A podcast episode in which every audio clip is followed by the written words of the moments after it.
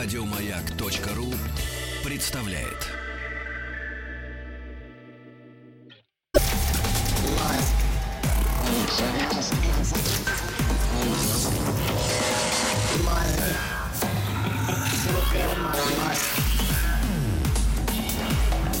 Объект 22. Мозг. Это «Объект-22», я Евгений Стаховский. В некоторой попытке э, продолжить исследовать довольно популярные, как мне кажется, психологические моменты, в какой-то мере и степени даже школы или взгляды, ежели хотите. И сегодня как раз один из таких случаев. И здесь уже Татьяна Николаевна Прокофьева, доктор философии в области соционики, психолог-социолог. Татьяна Николаевна, здравствуйте. Здравствуйте. Да, спасибо, спасибо что, что спасибо, что нашли на меня mm-hmm. время. Но я думаю, что уже понятно, да, что хочу с вами поговорить о соционике, как mm-hmm. мне кажется, страшно. Я не знаю, как сейчас, но вот по моим ощущениям, э, скажем, в нулевых она была как-то страшно популярна. Ну, по крайней мере, в моем окружении все прям наткнулись на... Все проходили соционические типы, э, соционические uh-huh. тесты, примеряли uh-huh. на себя, uh-huh. значит, те или иные соционические типы и пытались э, разобраться в себе. Но, насколько я понимаю, ведь э, я, честно говоря, хочу с вами про историю немножко uh-huh. в этом смысле Хорошо. поговорить, если, если вы не возражаете. Uh-huh. То есть мне вообще интересно, конечно, что откуда взялось. Uh-huh. И как это соотносится с какими-то научными выкладками, не знаю, uh-huh. с философией, uh-huh. психологией, социологией, потому что ну, мы слышим соционика, и, uh-huh. и первая uh-huh. ближайшая ассоциация это, конечно, социология. По крайней uh-huh. мере, это созвучно. Uh-huh. Хорошо. А э, соционику принято считать новым научным направлением. Ей, ну, по самым даже грубым прикидкам, не более 40 лет. Все-таки научным. А, научным направлением, да, безусловно, научным.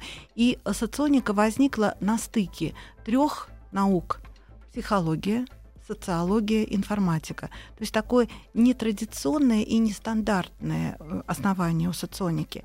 Как это произошло? В основе соционики в первую очередь лежит, конечно, типология Юнга. А психологические типы, которые он открыл в начале XX века, и а, Юнг а, в свое время, ну, как сегодня принято полагать, попал в сферу неопознанных объектов. Он описал а, типы личности, а при этом не очень понятно было типы чего, потому что типологий на свете много существует, они были и до нашей эры, и типологии Гиппократа известны. И тем не менее, а, типология Юнга оказалась э, ну, такой особенной типологией. В чем дело, было непонятно. И стало понятно это а, уже ближе к середине XX века, когда информация стала предметом научного интереса. И эм, вот создатель соционики Аушра Аугустинович, это литовский исследователь, она по образованию экономист, а при этом она очень много работала с молодежью, она преподаватель, она была деканом Вильнюсского университета, и она все время интересовалась теми вопросами, почему люди не могут найти общий язык. В 1968 году она создала у себя дома кружок а, людей, которые также интересовались вопросами взаимодействия людей. А уж писала, что все люди хотели жить в мире с другими людьми. Хотели все, удавалось немногим. И вот в какой-то момент э, ей подарили десятую главу э, книжки Юнга э, «Психологические типы», которая была у нас издана еще в 20-е годы 20 века. И Аушра увидела в ней именно ключ, увидела разгадку. А что, э, что еще вот интересно, очень часто, когда говорят о соционике, говорят так, что а, непонятно, какие основания, собственно, мы и обсуждаем, да, Но какие чем? научные да, основания, в, в чем они есть. Да. Но ну, хотя вы произнесли вот, имя Юнга, это вполне себе фундамент. Да, да, это фундамент, э, безусловно, и там есть имя Фрейда, я постараюсь об этом тоже сказать. И вот Аушер писала так, что а, то, что я не была профессиональным психологом, она оказалось... же экономист, Она экономист, была, да, да, она экономист, но у нее были очень широкие интересы, как я и говорила, что она очень интересовалась жизнью молодежи и общением людей именно в связи с тем, как ей учить молодых людей строить свои семьи, строить жизнь, строить общение, выбирать профессию, реализовываться в жизни. То есть она была очень неравнодушна к этим вопросам. И вот она говорила, что то, что я не являюсь э, профессиональным психологом, оказалось э, случайной удачей. Потому что к тому времени уже в среде психологов, ну, мало того, что э, психология Юнга была запрещена, так же, как и психоанализ Фрейда, но кроме этого... Ну, поскольку психолог... это все Советский Союз да, еще в советские тогда, да. времена это было да, угу. нельзя. И э, считалось, что психология Юнга сложна, недешифруема. А уж писала, я об этом узнала к тому времени, как в руках у меня был шифр. То есть вот э, получилось так, что э, она вообще была очень образованным человеком. Она читала на многих языках, э, подлинники прочитала и Фрейда, и очень многих психологов, психиатров, и э, именно поэтому она э, собрала, вот как бы интегрировала те подходы, которые есть. От Фрейда она взяла, в частности, структуру психики. Вот то, что мы знаем, структура эго, суперэго, ид, это взято от Фрейда. От Юнга психологические типы. Ну, у него их э, четыре, да, их надо напомнить, 8. ну, восемь типов, да. но он опирался на четыре составляющих, на 4 функции. собственно, разум, ну, то есть мышление, угу затем э, чувства, чувства ощущения, ощущение, и интуиция. интуиция. Да, совершенно верно. Вот он взял четыре функции, на которых построил восемь психологических типов, а поскольку он видел, что каждая из этих четырех функций работает либо в экстравертном, либо в интровертном вариантах. И вот эти вот самые восемь юнговских функций и перешли в соционику как основание, именно как научное основание для создания моделей то, чего нет нигде в мире более. А, это такое, может быть, смелое заявление, но я его тоже расшифрую. А, дело в том, что а, на Западе а, последователи Юнга были, институты Юнга работали, и не только в области аналитической психологии, но и в области типологии. И известна типология Майерс-Бриггс, а, создан опросник Майерс-Бриггс, и сегодня в Америке люди уже знают свой тип, поступая на работу, указывают его в резюме, то есть это обычное будничное дело, в отличие от того, что у нас это есть пока ну, некое молодежное течение, некий предмет интереса, может быть, моды, но пока не более того. Ну так, да, а, игра, забава. Скорее. Да, очень многие относятся к этому как к салонной игре, так же, как и во времена Юнга, тоже типология э, рассматривалась как салонная игра. И вот Юнг рассмотрел а, еще пока не модели, потому что было непонятно, что моделировать, и вообще математического моделирования как такового в то время не было. А Юнг рассмотрел а, а типы с точки зрения функций. Функция сильная, ведущая он ее называл, функция самая слабая, подчиненная, и были две вспомогательные. И вот тогда уже Юнг говорил, что тип определяется в соответствии с ведущей функцией самой сильной, поскольку функций этих восемь он написал, то и типов было восемь, но он говорил уже и о роли второй функции в типе. Таким образом, в самих текстах уже было заложено понятие 16 типов. Другое дело, что он не довел это до типологии. Но так же, как и Майерс Брикс, так же и Ауш Агустинович довели это до типологии, поэтому как на Западе, так и у нас типов 16, и это одни и те же типы. И сегодня в соционике 16 типов. 16 типов, да, совершенно верно. И вот э, еще один момент, которого нет на Западе, но есть у нас. Ауша поняла, что Юнг, как она писала, попал в сферу неопознанных объектов. Он э, пока еще не знал. Функции да, но функционирует что? Функционирует психика. А что именно делают функции? Что они обрабатывают?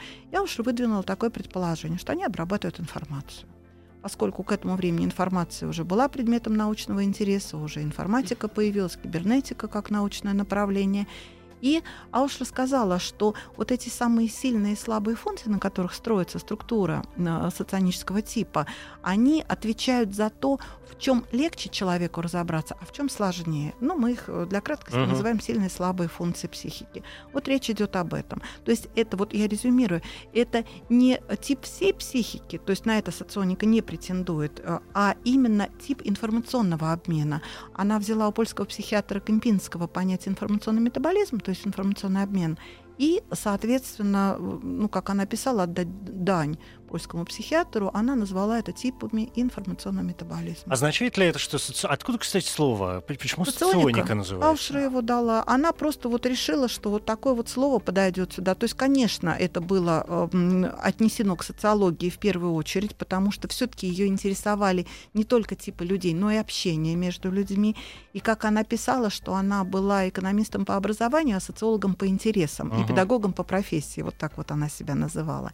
И шло это от социологии, но поскольку слово все-таки отражало новое научное направление, она, наверное, где-то по аналогии с генетикой и кибернетикой дала слово соционика. Я так понимаю. Ну, вполне понятно, почему ее могли интересовать такие вещи, поскольку она экономист уж где-где, а, угу. а экономика, в общем, по большому счету только и делает, что изучает э, самое главное поведение людей, угу. именно экономическое поведение, да, угу. то, как мы реагируем на некоторые раздражители, как мы работаем друг с другом, общаемся с товарами, да, и, и, и как, как, ну, потому что надо же понимать, что производить, что продавать, как покупать, как устроить. А, ой, сейчас это все запутается. Ну ладно, экономика это отдельно. А, отдельно. отдельно. Ее Мы, больше интересовали да. люди. А, можем ли мы в таком случае сказать, что соционика не является, по большому счету, частью, скажем, психологической науки, да, то есть психологии как науки, не является частью социологии как науки, но выполняет некоторую вспомогательную функцию, то есть позволяет нам а, ну или людям, да, которые этим занимаются, помочь выстроить некоторые модели. Частично можно так сказать, да. А, вы знаете, поскольку вот на сегодняшний день никто никуда официально соционику не отнес, то нам трудно сказать, что это есть новая наука или научное направление часть ли это психологии, не часть это психологии. Я вот не склонна раньше времени куда-то ее относить. Я думаю, что время все расставит на свои места. Но это да, это, а, знаете как, вот сегодня говорят, что это направление именно о типах и взаимодействиях между ними. Вот то новое, что сделала Аушер по сравнению с Юнгом и Фрейдом, она описала структуру межтипных или в соционике называется интертипных отношений. То есть как один тип взаимодействует с другим. Да, да, поскольку у нас есть модели, состоящие из восьми функций, то Аушера увидела взаимодействие моделей. То есть она показала, что если сильнейшая функция попадает другому человеку тоже на сильную, пусть не на такую сильную, это один вид взаимодействия. Если это попадает на совсем слабую, которая называется точка наименьшего сопротивления, это другое болезненное взаимодействие. Попадает на слабенькую, но ту, по которой человек с удовольствием открыт к информации, это третье взаимодействие и так далее. То есть как есть 16 типов, так есть 16 видов взаимодействия между людьми. В этом есть что-то астрологическое. Ну, в том смысле, что э, говорят, овны, не общайтесь с девами. Это сложно друг друга понимаем, понимающие люди. Вы знаете, как э, я бы сказала так, ну, э, поскольку все-таки астрология наукой не является, да, и мы не знаем действительно, влияет Астролог, планета... Астрологи бы с вами астрологи, поспорили, Я конечно. понимаю, да. Поэтому вот я и хотела сказать, что я не берусь говорить, судить об астрологии, потому что не моя тема, ну, угу. я ей не занимаюсь, я в ней не являюсь специалистом. Что здесь можно сказать о соционике? Нам не говорят, не общайтесь, хотя отношения есть, например, вот отношения полного дополнения или вот как две половинки, дуальные отношения, юнговский дуализм как раз здесь работает. То есть там, где рекомендовано создавать семьи, создавать команды на работе, это все здорово. Так и отношения, которые прямо открытым текстом названы конфликт. И понятно, что там сложно, но соционика никому не говорит «не общайтесь». Просто соционика говорит о том, что языки у людей настолько разные, что то, что речь одного человека воспринимается другим как жужжание навязчивой мухи, это объективно. То есть не люди виноваты, ни один из них не хороший человек, а просто вот сам процесс информационного обмена э, именно построен таким образом. И вот когда люди меня спрашивают, ну вот семья, они приходят на диагностику, они конфликтеры между собой. Что делать? Разводиться? Я говорю, ну, господа, ну как это можно, да? Не мы же решаем, кому на ком жениться, это же какие-то другие совсем механизмы. Но мы подсказываем, как выстраивать информацию. Да, здесь нужна большая дистанция, здесь, да, здесь уже так не расслабишься, да, здесь уже так вот не поговоришь от души, что называется, как с теми людьми, которые понятны и ценности совпадают. Но в то же время, если есть дистанция, если есть некий отдых друг от друга, то да, общение возможно, потому что, ну, хорошо супруги, а если ребенок родился конфликтер, то что? никуда же от него не денешься. Знаете, я пример здесь приведу. У нас обратилась женщина а, с дочкой проблемы, а дочка подросток. Ну, понятно, что проблемы с подростками бывают часто, но здесь вот и мама хорошая, девочка очень хорошая. А, и самое главное, что проблемы не только в общении, но и проблемы со здоровьем стали смотреть С внимательно. физическим или психическим? Физическим, угу. нет, психически все в порядке, девочка хорошая, мама отличная. И, но с физическим здоровьем проблемы, при этом подняты на ноги лучшие врачи Москвы и никак не могли найти причину. И понятно, что, а, конечно, в медицинскую область мы не лезем, не являясь в ней специалистами, но психосоматика тоже есть, ее никто не отменял. Стали смотреть, в чем дело, оказалось у них отношение конфликта. А что в этих отношениях делает мама? Она говорит, что девочка там где-то с подружками попыталась покурить, но, понятно, 13 лет, подросток, там что-то попробовал, при этом девочка пришла к маме и откровенно сказала, мама, мне не понравилось, я курить больше никогда не буду. Мама не нашла ничего лучше, как наказать ее и сказать, что поэтому ты не поедешь в Англию вместе с классом, который едет. И там еще были тому подобные вещи. Там мама ей подарила Барби, а дочка любит Мишку мягкого, там плюшевого. Э, дочка хочет ездить к бабушке, потому что ее кормят котлетами, а мама не отпускает от себя. То есть они говорят на разных языках вообще? Абсолютно, абсолютно на разных языках. И здесь вот как раз мы с ней поговорили, она молодец, она поняла, что ей не обязательно быть такой хорошей мамой. То есть вот будучи конфликтером своей дочки, она очень старалась она на интуитивном уровне пыталась преодолеть этот конфликт. А конфликт не надо было преодолевать, надо было дочку отпускать. И в, То есть в найти Англии... вот эти вот точки, которые могли бы быть удобны для них обеих. Совершенно верно. И самое главное, найти правильную дистанцию. Понятно, что все время на дистанции маме с дочкой нельзя быть, но и все время быть в близких отношениях рядом тоже нельзя, потому что они ранили друг друга. И а в соционике уже есть много наблюдений, когда реально вот эти вот негативные интертипные отношения влияют на здоровье. Поэтому да, нужно отпускать, отпускать в Англию, отпускать к бабушке, разрешать играть в то, что девочка хочет благо уж она большая. И действительно, она поняла, действительно, вот удалось решить эту проблему, хотя, в общем, кажется, угу. конфликт. Да, но это вполне себе э, действительно психологическая, в некоторой степени и психиатрическая история, особенно когда вы говорите о психосоматике, да, угу. история знает массу случаев, но, собственно, угу. откройте любую книгу по психиатрии, обязательно вы найдете какие-то подходящие а, примеры. Я правильно понимаю, что в соционике за это время, то есть уже лет 40, вы сказали, да, приблизительно? 68 ну, год — это время, когда Уша создала кружок. Уже. А через несколько лет ей подарили книжку Юнга, и в 78-м она издала книжку «Теория интертипных отношений». То есть 78-й мы можем считать это годом рождения да. соционики. Да. 30, сколько? Ну, 7-38 да. лет. Да. А, я правильно понимаю, что за эти там 37-38 лет сложилась некоторая понятийная а, база? Потому что Сложилась. вы произнесли, например, такие слова, как дуал, вы да. произнесли слово конфликтер. Да. Причем дуал и конфликтер звучат совершенно по-разному. Да. В слове дуал есть действительно что-то такое весомое. Угу. Здесь пахнет какой-то наукой. В слове угу. конфликтер есть что-то такое очень бытовое. А вы знаете, есть еще бытовое такое слово контролер, mm. да, вот или ревизор его можно называть. И это вот самые тяжелые отношения в соционике. И действительно складывается так, что а, человек, вот э, отношения ревизии, они а, по своему определению даже несимметричны. Ревизор кажется как бы значимым и большим, а подревизный маленьким и настроенным на ложное.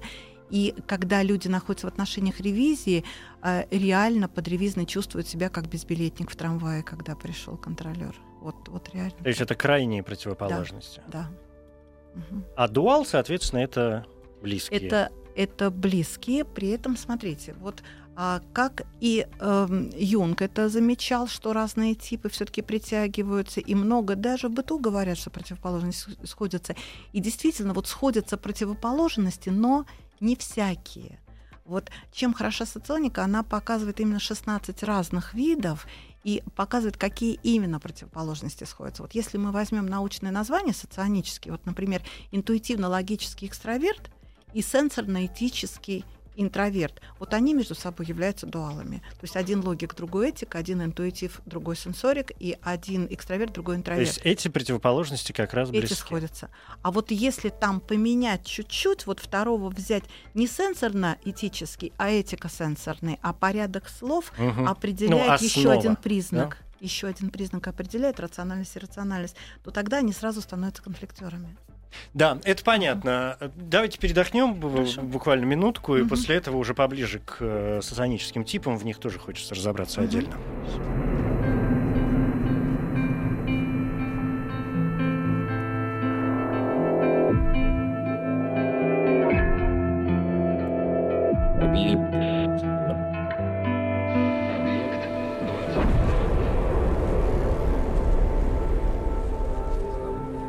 Объект 22.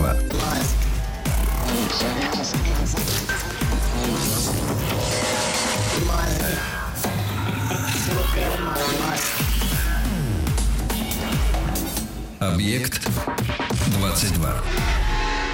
Мозг. Это «Объект-22», здесь Стаховский и Татьяна Николаевна Прокофьева, психолог, социолог, доктор философии в области соционики. О ней, о соционике, собственно говоря, и говорим. Я, с вашего позволения, хочу поближе к, собственно, к самим типам соционическим. Да, вы сказали, что их 16. Э, сам, насколько я знаю, есть разные у них названия. Да, да. есть вот такие вот совсем, как вы сказали, этика, сенсорный, uh-huh, экстраверт uh-huh.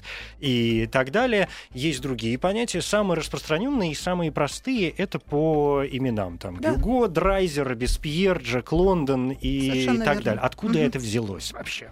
Сейчас расскажу. А, смотрите, научные названия, которые я уже называла, там этика, сенсорный интроверт и так далее, а, взялись от Юнга. Они пошли прямо от Юнга, потому что Юнг называл типы по ведущей функции поскольку вторую функцию, как мы уже говорили, он не довел до типологии, поэтому было так. Интуитивный, ощущ... Э, вернее, интуитивный экстравертный тип или интуитивный интровертный тип да, а, о второй функции тоже мы сказали, и поэтому добавили вторую функцию в название, Аушра добавила, и поэтому получились. Э, Аушра заменила понятие мышления, чувства и ощущения, которые были взяты Юнгом, а для того, чтобы не было такого соблазна думать, что одни люди не мыслят, другие люди не чувствуют. Это, в общем, не совсем правильно. Кто-то не ощущает.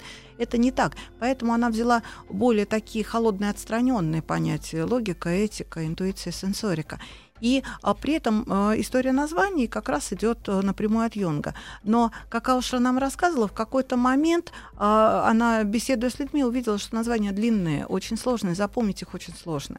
Ей предложили, как она в шутку сказала, давай клички. И вот эти вот клички по именам известных людей, она дала именно для того, чтобы можно было запомнить образы. Uh-huh. То есть не значит, что тип Дон Кихот, он будет э, действительно бороться с ветряными мельницами, не значит, что тип Драйзер всегда будет ну, там, это такой будет роман финансист. фантазирующий да. персонаж. И тем, да, и uh-huh. тем не менее, действительно легко запомнить эти образы, легко и быстро произносить, все-таки одно слово, это не три и э, создается некое впечатление все-таки, о ком мы говорим. Вот только поэтому. Есть еще названия, которые а, восходят в своей традиции как раз к западной типологии, которые больше все-таки ориентированы на производственные отношения, и там типы называются инспектор, администратор, блюститель. Э, как раз очень далее. экономические понятия. Да, да, потому что на Западе принято как раз это. И вот в некоторых школах есть такие названия. То есть кому как удобнее говорят, но а в официальной соционике принято так письменной речи и э, в официальной речи мы все-таки используем названия научные. Uh-huh. А между собой в разговоре, когда я веду тренинг целый день и все время говорит этика сенсорный интроверт, это ну, действительно язык заплетается. Как определить тип?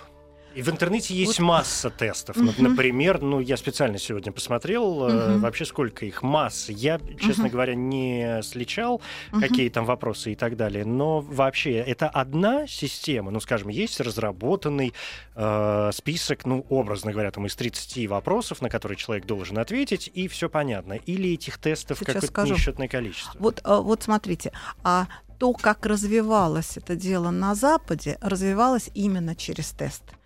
То есть вот э, э, Майерс Брикс, э, да, это дама, которая занялась всерьез именно типологией Юнга, разрабатывала тест длительное время для американцев. То есть, живя в Америке, она разрабатывала, и тест, как утверждают, работает.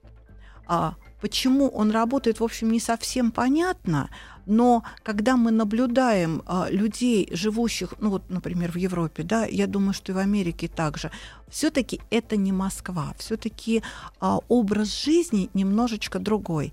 И очень часто действительно то, что люди определяют по тесту, попадает. Очень часто похоже.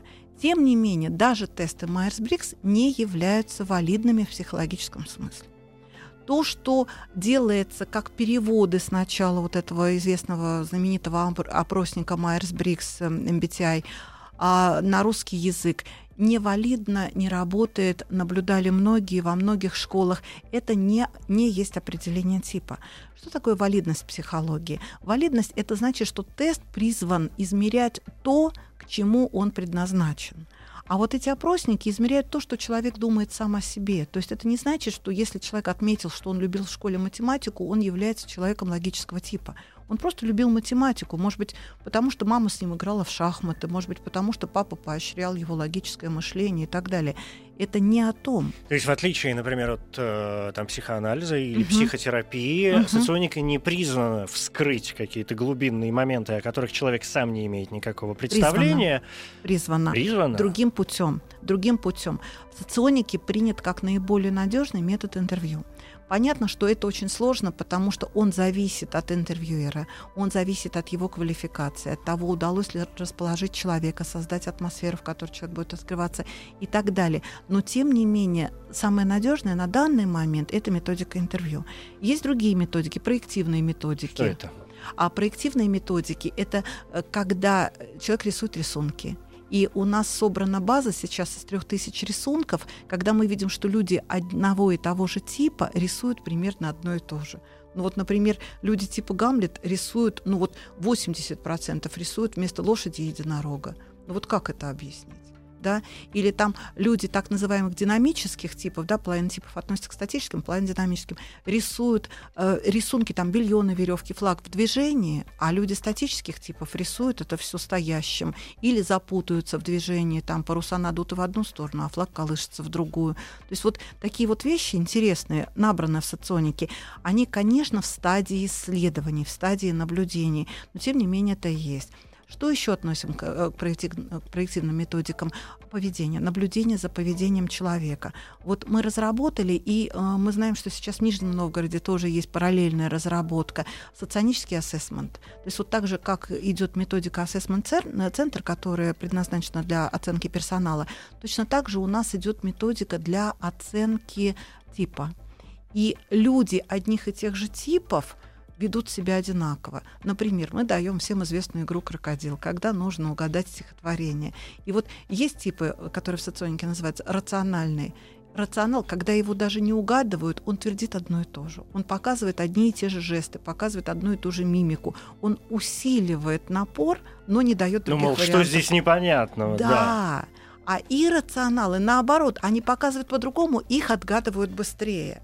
То есть вот меняют такие... систему, меняют картинки да, вот эти да. Да, руками. Есть внешние признаки, по которым тоже можно диагностировать. Понятно, не сто процентов, но по нашим наблюдениям процентов 75-80 укладывается во внешние признаки типов, а это немало, то есть это выше всякой статистики. Да, я понял. Здесь возникает, угу. э, пожалуй, самый важный вопрос. Для чего это надо? Ну вот поделили угу. мы все 7,5 миллиардов человек на планете Земля угу. на 16 типов. И что? Вот э, смотрите, это как раз очень интересная штука. А, об этом было очень много разговоров, и мы систематизировали это дело а, для того, чтобы уже ввести это в курс преподавания. У нас есть курс тимбилдинг, на котором мы прямо показываем а, людям, как это применять. Первое и то, что, в общем-то, ну, ожидаемое, наверное, это профориентация. Mm. Потому что люди, зная Это свои... мы опять возвращаемся к экономике. Менеджмент все-таки, да, в общем, да, как да. ни крути, Угу, Может быть, что... э, э, профессора менеджмента со мной не согласятся, но хотя я думаю, возможно. согласятся. Это все равно экономические взаимоотношения. Кто-то согласится, кто-то нет, да, это уже дело вкуса. При этом человек, работая по сильным функциям, выполняет свою работу легче и результативнее одновременно. Человек, работая по слабым, очень сильно старается, но качество работы существенно хуже мы на первом открытом занятии людям даем простое задание для того, чтобы это дело проиллюстрировать. Мы их просим взять в руку ручку и написать в своем блокноте свою фамилию, имя, отчество. Они не понимают, в чем сложность задачи, просто спокойно выполняют это упражнение. Тогда мы просим переложить ручку в другую руку, которая не является у них ведущей, и сделать то же самое. И вот тут начинается старание, тут начинаются эмоции, тут начинается смех. То есть писали долго, писали коряво, очень старались, результат, э, понятно, не тот, который хотелось бы кому кому-то продать. И вот то же самое э, с работой по сильным функциям. Люди, когда работают по сильным функциям, очень часто говорят, и что мне за это еще и деньги получать? То есть вот это профориентация. Теперь что еще? Языки общения, мы их уже немножечко коснулись. Языки общения нужны и на работе в команде, и в семье, когда там супруги иногда не поладят, иногда родители дети друг друга не понимают. И вот здесь вот очень важно знать просто, что человек на другом языке разговаривает, можно при желании еще и понять его язык, понять, что он хотел этим сказать. И задача двух людей, которые заинтересованы, например, в сохранении контакта друг э, с другом, в общем, угу. им было бы не лишнее да? э, разучить слабые и сильные стороны, угу. соционические в данном случае, да, да, друг друга для того, чтобы понять, на какие точечки давить, в каких ситуациях. А, либо давить, либо каких не трогать, какие Нет, ну, обходить. Но я понимаю, да, что угу. если вы, например, там человек эмоциональный, а я исключительно, угу. например, рациональный, то мне да. бесполезно вам выкладывать аналитические э, дела, вы меня все равно не поймете. Мне надо с вами как-то спокойно угу. говорить, Тань, ну что ты, я не знаю, ну Давай там, там знаете, с баранками. В принципе, можно. В принципе, можно. Там, знаете, поскольку типов-то много, все-таки не два, там есть нюансы. И а, нюансы такие, что вот одни люди не понимают в аналитике, ну, условно мы говорим, не понимаем, конечно, все функции работают, и левой рукой тоже можно uh-huh. писать при желании, а, но э, труднее разбираются в аналитике. Но одни люди этим восхищаются, а другие реально пугаются. То есть для них Протест это прямо, возникает, да, и страх, прямо точка конечно, меньшего да. сопротивления, прямо страх. То есть вот когда смотришь, как взрослый мужчина говорит, ой, эти слепые таблицы в опорном конспекте, не дай бог мне этим заниматься. А для человека логического типа, ну что такое слепые таблицы? Ну нажал на крестик, вот вся таблица и обозначилась. То есть вот э, такие вещи, их нужно понимать, да, хотя бы знать, э, что не задевать, языки общения. Потом скорость восприятия, это тоже относится к общению людей. Когда одни люди терпеть не могут, чтобы им повторяли дважды, они воспринимают быстро.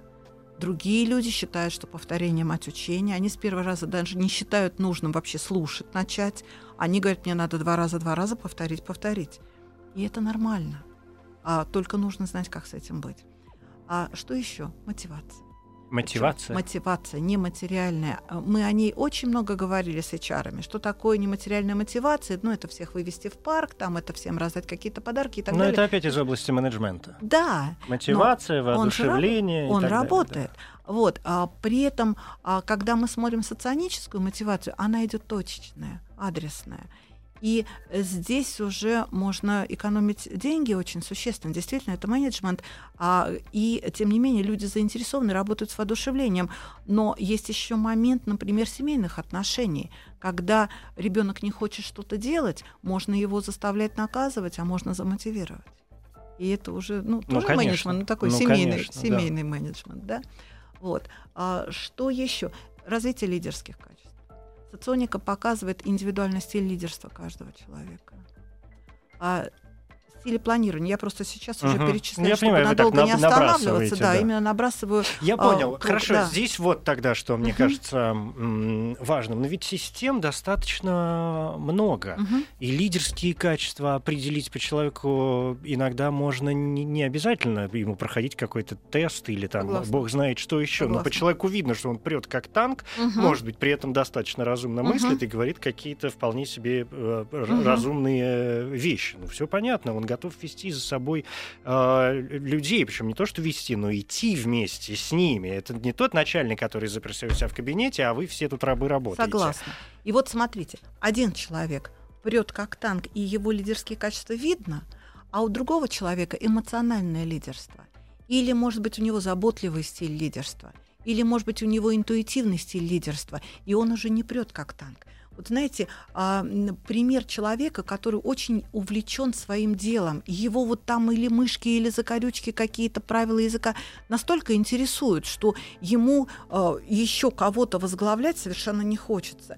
Но он может вокруг себя создать команду единомышленников. Кстати говоря, Юнг был таким человеком. Он же был как раз интуитивный интроверт, который был очень увлечен своим делом. Но последователи Юнга сегодня есть по всему миру. И это тоже стиль лидерства.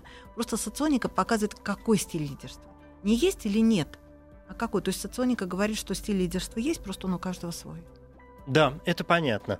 А, вы довольно давно этим, насколько я понимаю, занимаетесь, Да, 25 разумеется. лет. Да, и мне стало интересно, ну, то есть тесты тестами, да, интервью Мгм. интервью, это тоже все понятно. Вы говорите, что порой ведь можно и просто внешне по человеку, Да. по его там жестам, Его не знаю, мимике, что-нибудь так. Мгм. То есть вы легко определяете какие-то такие вещи? Вы знаете как? Эм, вот сказать легко на 100% было бы неправильно. А сказать трудно, наверное, тоже не совсем верно. Я скажу так. Есть так называемые маски соционические, когда внешний человек выглядит не на свой тип. Вот то, что я говорю, что не 100% людей выглядят так, как им положено по типу. Если мы берем людей в маленьких городах, где-то в провинции, они, то, что мы называем чистых типов, они в своих типах, как их родила природа, такие они и есть. Их видно издали. То есть этом... чем меньше влияния среды, да, при этом, вот когда э, ритм жизни спокойный, когда задачи той сложности, с которой человек справляется, когда они ему по плечу, то спокойно. При этом неважно, провинция это российская или где-то в Испании, просто даже не зная испанского языка, uh-huh. мы видим типы личности, мы видим их интертипные взаимодействия, то есть все это видно. Когда это мегаполис, как Москва, здесь, по нашим наблюдениям, процентов 75 людей в масках. В маске. Маски это когда искажение типа идет. То когда... есть и для этого уже требуются какие-то более серьезные исследования. Объект 22. Мозг. Но, э, Татьяна Николаевна, я думаю, что не удивлю вас, если э, скажу, что, конечно, я хочу вас проверить. Я проходил в свое время конечно. соционический угу. какой-то тест. Мне интересно, угу. кем бы вы меня назвали? А, ну, просто здесь знаете, больше никого нет, я, я может, понимаю, на кого-то другого бы Я сбросил. понимаю, Евгений. Давайте мы э, скажем так. Я ну, могу, на первый взгляд, да. А, я могу высказать предположение на первый взгляд. Конечно, я не дам головы угу. на отсечение ни руки, ничего, ни ногти, а, потому что это без интервью, ну, я, это я только прекрасно понимаю, да. да. И я предположу еще, как вы прошли тест, хорошо? Да, хорошо. Да? Я, честно говоря, сам плохо помню, как я его а, проходил. Хорошо. Да. А, смотрите, просто а, есть у нас тип, который я сегодня уже упоминала. Тип Дон Кихот. Интуитивно-логический экстраверт. Вот а, про а, людей типа Дон Кихот в общении мы говорим, это самый интровертный экстраверт. Тесты они проходят как интроверт. Поэтому я не удивлюсь, если там будет интроверт в тесте. Может быть, там будет этика, в тесте вашем. Почему? Потому что ваша профессия все-таки накладывает отпечаток, вы должны общаться с людьми. Поэтому я не удивлюсь, если там будет интуитивно-этический интроверт, например, или, или интуитивно-логический интроверт. Угу. Вот, вот такие вот варианты. Но тип, вот то впечатление, которое по нашему общению, я вот даю такое. То есть э, Дон Кихот, вы сказали, да, потом интуитивно-логический экстраверт. Это, э, это тип, который ага. я вижу. А то, что в тесте могло быть, потому что мы говорим, что тест измеряет не, не то, что есть у человека, а то, что человек отмечает там, думая о себе. Либо это будет интуитивно-этический интроверт, либо интуитивно-логический интроверт. Вот такие вот будут. Бальзак или Есенин. Такие могут Бальзак или Есенин. Ну да, но я понимаю, Вряд что... ли вы себя сенсориком отметили даже в тесте, потому что даже внешние признаки, ну вот это вот худоба... специально зашел посмотреть угу. какие есть варианты, да, угу. сенсориков тут, в общем, да. Угу. А какие есть? Что-то как-то с сенсорикой у меня, конечно, трудно. Сейчас я вам а, а, отвечу. Угу. Я все это к чему вел-то, что угу. есть, я хочу вернуться к дуалам, угу. Угу. что мы много говорили о конфликтерах, угу. а, и что противоположности, вы говорите, все равно, например, иногда сходятся еще и как. там и еще как. А дуалы ведь как раз могут расходиться, получается. Бывает, ну, что и расходятся, потому что все-таки есть типные особенности, а есть человеческие. И у каждого из нас есть бэкграунд, который тоже не отменяется. Но Аушер проводила в свое время а, исследования, как раз вот социологические исследования, которые потом повторил Международный институт соционики в Киеве. Угу. По их исследованиям получилось, что 35% семей дуальные. 35 это, конечно, не 100, но если мы берем 16 интертипных отношений и делим 100% на 16, мы получаем от силы по 6,5%, а здесь 35%. На втором месте отношения заказа, так называемые, когда мужчина глава семьи, он заказчик – женщина подзаказная, она как бы идет за ним, 10% забирают такие отношения. Есть отношения, которые, на которые на долю остаются по одному-два процента, то есть совсем. Ну понятно, да, хорошо. Угу. Теперь э, вернемся к нашим этим вопросам. Я вам угу. задал этот вопрос, в общем, про себя, да, угу. естественно, не исключительно ради того, чтобы вас проверить, угу. а для того, чтобы спросить вас вот о чем. Во-первых, э, возвращаясь к астрологии. Угу. И вас, вы обещали, кстати, предположить, каким образом я проходил тест. А я же сказала, а, либо да? интуитивно-этический вот интроверт, угу. либо интуитивно-логический да, интроверт, хорошо. но интуитивный точно. Хорошо, да, я понял. Угу. А, что здесь возникает, естественно, во-первых, вопрос, э, вот опять же, возвращаясь к астрологии, угу. например, что, с одной стороны, ну вот кажется, что это такие общие понятия порой, угу. что все что угодно можно найти где угодно. Угу. Но я сейчас специально вот за эту секунду, да, которую я взял паузу для себя, открыл угу. вкладку Дон Кихот угу. и пробежал глазами краткую выписку. Угу. Я понял, что это вообще не я. Насколько я, насколько я могу себя э, угу. видеть, угу. ну даже не со стороны, насколько я себя вижу. Мы же каждый себя как-то видим. конкретно? Слушайте, ну тут большой, мы не успеем по времени. Но я понимаю, что вообще не я. Что вот э, э, нуждается в постоянном эмоциональном подъеме и азарте Дон Кихот. Хорошие потенциальные возможности людей. Стоп, стоп, стоп. Я Всё открыл первое попавшееся описание Дон Кихота. Не надо первое Да? Нет? Пожалуйста, не надо. А, вот смотрите, Евгений, что самое главное? Вот чем отличается соционика от множества типологий, мы говорили. Тем, Поэтому я вас и спрашиваю, структура. как не обмануться? Да, там есть структура. То есть вот а, самое лучшее описание типа, ну для меня, как для математика по первому образованию, uh-huh. и потом уже психолога, uh-huh. да, а для меня самое лучшее описание типа это 8 значков модели, то есть знаковая система. И когда мы знаем, что интуиция возможности, базовая функция Дон Кихота, тут уже не обмануться. Тут кто бы что бы нам ни писал, но человек, который придумывает э, идеи, креативит эти идеи, ловит их на лету из воздуха, другие люди удивляются, как у него это дело получается. Это базовая функция. Такие, э, такая базовая функция есть у двух только типов Дон Кихот и Гексли. Но они отличаются тем, что Дон Кихот интуитивно-логический, а Гексли интуитивно-этический. Дальше мы смотрим творческая функция, вторая. Это логика. То есть вы структурируете материал, вы говорите четко, по делу, понятно. А этик, в свою очередь, он больше опирается на обаяние, а структуры боится. Поэтому здесь вот как раз интуитивно-логический либо интуитивно-этический уже э, определяется. Дальше наша задача проверить по 15 признакам, которые есть в соционике, по 35 малым группам. Конечно, 35 не проверяла, но вот это вот донкихотское характерное, что сейчас я быстро соображу. Угу. А знаете, в соционике есть такая шутка, которая очень хорошо похожа на правду, что 49% аварий происходит по вине Гексли, который говорит, смотри, как я умею а 51% аварий происходит по вине Дон Кихотов, который говорит фигня, смотри, как надо.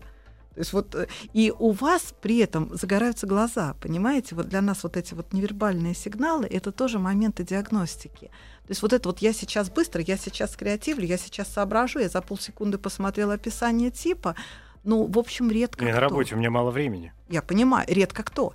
И там есть еще ограничительная седьмая функция интуиции времени, которая ограничивает Дон Кихота, который в рамках времени чувствует себя либо вынужденным действовать очень быстро, либо наоборот очень некомфортно, когда, например, отдых, тогда не нужны рамки времени. Угу. Я вам могу все восемь функций Дон Ну, я понял, да, мы что-то мной Конечно, сильно увлеклись, но да, у меня да, есть да, еще да, один пункт, а Хорошо. времени остается очень мало. Хорошо. Я вспоминаю об э, своем любимом эффекте Барнума. Угу. Да, вы знаете угу. на нем Конечно, наверняка. Да. Я напомню, кстати, можно послушать в подкасте «Эффект Стаховского», я о нем рассказывал. Угу. Это склонность людей воспринимать вот какие-то Да-да. банальные, расплывчатые утверждения как точное описание своей угу. личности. Это вот опять же многие гороскопы. Ой, вы прекрасный, замечательный. Согласна. У вас очень развита интуиция, и э, у вас все время там горят, горят, горят глаза. Вот. И человек про себя это читает, угу. и подсознательно начинает автоматически навешивать даже, угу, и подстраиваться угу, под эти функции. Вот смотрите, Евгений, в чем разница? Почему я секунд. Да, почему я говорю про функции, про структуру? Потому что если бы я вам льстила, что развита интуиция, это был бы эффект Барнума. Если угу. я говорю, что интуиция э, сильная функция, а сенсорика слабая,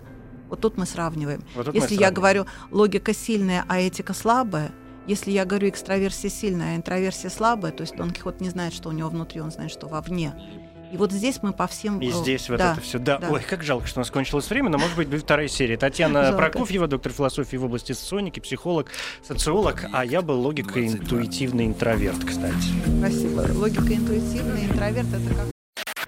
Еще больше подкастов на радиомаяк.ру